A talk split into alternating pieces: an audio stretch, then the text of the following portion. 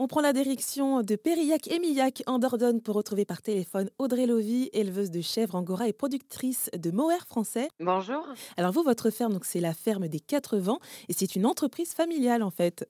Oui, tout à fait. En fait, c'est mon frère qui a créé ça en 2011 suite à une reconversion professionnelle puisque lui était menuisier de métier. Et donc, à l'âge de 22 ans, bah, il a pris notre direction et a choisi de reconstruire la ferme euh, familiale qui était à l'abandon depuis une quinzaine d'années et a décidé de partir sur un élevage un peu atypique, des choses qui se faisaient pas trop dans le, dans le Périgord, et donc de partir sur la, sur la chèvre angora. Parce que de, de par notre maman, en fait, on avait une sensibilité vers, vers euh, tout ce qui était euh, textile, Mhm. notamment. Et donc, euh, donc voilà, chèvre angora, c'était plutôt quelque chose qui se dessinait bien par rapport à, à nos ambitions futures. D'accord. Et alors du coup, vous, pourquoi est-ce que vous avez rejoint euh, bah, votre frère dans cette entreprise? Alors moi, j'ai rejoint dans un premier temps à distance, c'est-à-dire qu'en 2015, euh, ben, j'avais des enfants, donc euh, le boulot, le travail que je faisais était assez prenant puisque je suis ingénieure microbiologiste, donc j'avais des, grosses horaires de travail et pour en même temps élever mes enfants, c'était un petit peu compliqué. Donc j'ai lâché mon métier, je me suis destinée à aider un petit peu mon frère à distance en notamment développant la marque Mohair au 80 parce avait besoin de grossir. Il a commencé avec 40 chèvres angora et au bout d'un moment, ben, on est dans le domaine de la mode. Il faut lancer des impulsions, il faut être un petit peu au courant de ce qui se fait. Et voilà, donc du coup, j'ai intégré un quartier éco-responsable qui était le quartier Swellen à Bordeaux. De là-bas, pendant deux ans, j'ai développé Moire 80. Et ensuite, ben, j'ai rejoint la famille dans le Périgord. Voilà. D'accord. Alors donc du coup, je vois que c'est assez bien distinct. Donc votre frère s'occupe d'élever les chèvres angora. Peut-être que vous aussi, et donc vous vous occupez plus de la partie textile, c'est ça? Exactement. Donc moi, je suis aussi une aide puisqu'il nous faut de la polyvalence. Donc j'apporte mon soutien sur euh, notamment en période de naissance, comme c'est le cas en ce moment. Euh, mais je m'occupe effectivement plus de la partie développement commercial, textile et accueil du public à la ferme. D'accord. Et alors, et du coup, euh, donc sur, sur cette ferme, il y a combien de chèvres angora maintenant? Parce que vous avez démarré avec 40, vous disiez au début. Alors, on en a eu jusqu'à 250, puis le Covid est passé par là, donc avec un écoulement des, des marchés textiles. Donc, on a dû réduire un petit peu la voilure, mais aujourd'hui, on en a 150 et on est en pleine naissance. Là, on a 43 petits, euh, petites boules de poils qui ont vu le jour et il nous en reste encore une quinzaine à venir. Voilà. Et alors, euh, comment ça se passe au niveau de l'élevage euh, Est-ce qu'il y a des spécificités quand on élève des chèvres angora? Oui, alors la chèvre angora, c'est un animal très particulier. Déjà, c'est un animal fragile, donc qui est pas simple à élever.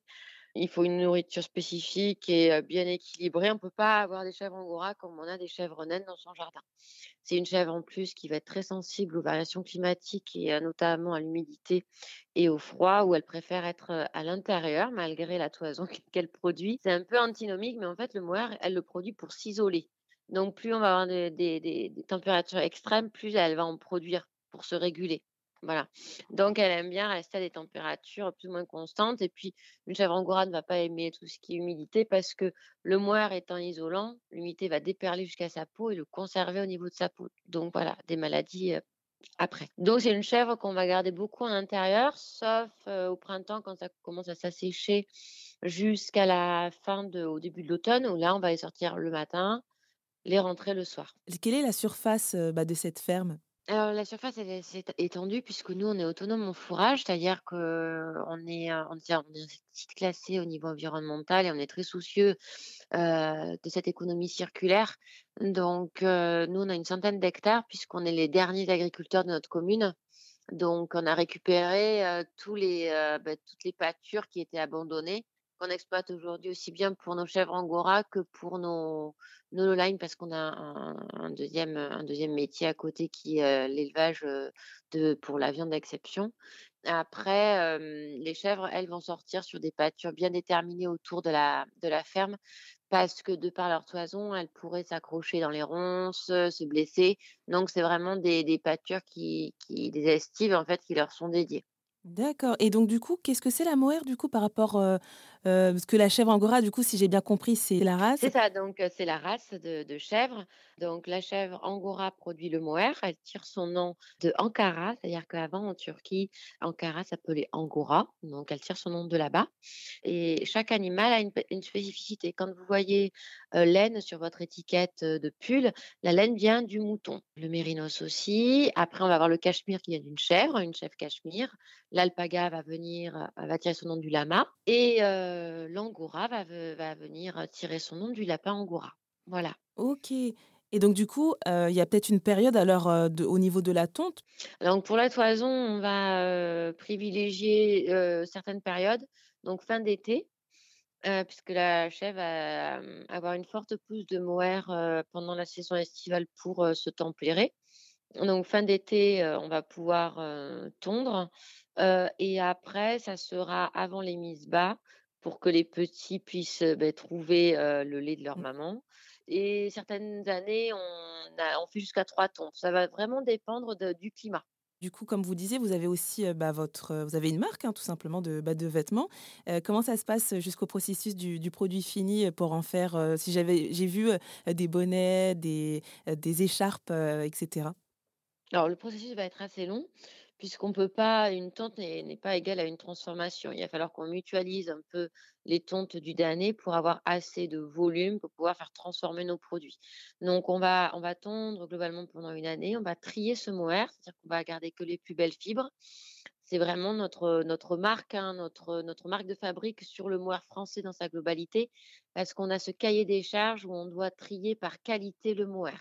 On Mm. n'envoie pas tout notre mohair, tout azimut, tout mélanger. Donc, garder le mohair fin d'un côté pour la partie purement textile, pour en faire du pur mohair et du mohair de la soie, donc il va faire une certaine finesse. Et les fibres un petit peu moins fines, on va en faire de l'ameublement ou des produits transformés comme de la charentaise, par exemple, ou Ah, des grosses chaussettes de montagne qu'on va mêler avec du mérinos. Voilà.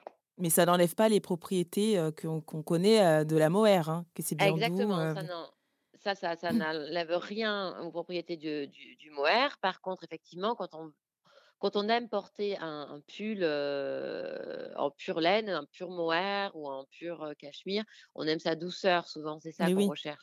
Donc le mohair, il ne faut pas de fibres, ce qu'on appelle jarreuses, ces fibres creuses qui peuvent piquer parfois quand, moi j'ai des clientes qui me disent: «Ah mais moi j'aime pas la laine parce qu'en général ça me pique». Alors oui, alors déjà on n'est pas sur de la laine, on est sur du mohair, mais nous ça ne pique pas parce que justement on trie ces fibres-là, à la main, voilà.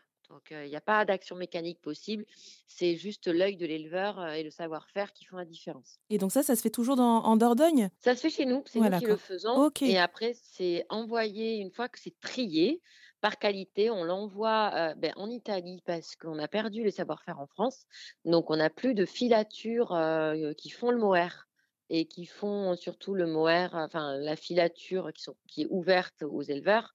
Donc on est obligé de le faire faire en Italie et heu, on récupère nos bobines, d'Italie et après on fait tout ce qui est possible de faire en France. Donc après on va avoir des auto-entrepreneuses qui vont nous faire des produits sur mesure, on va avoir des coloristes en France, on va avoir des tisserands, heu, voilà, des façonniers pour faire les chaussettes et heu et ce travail du fait main, nous, c'est, notre étiquette aussi, c'est qu'on fait beaucoup de sur mesure, de fait main. On fait nos propres couleurs que l'on propose à nos façonniers.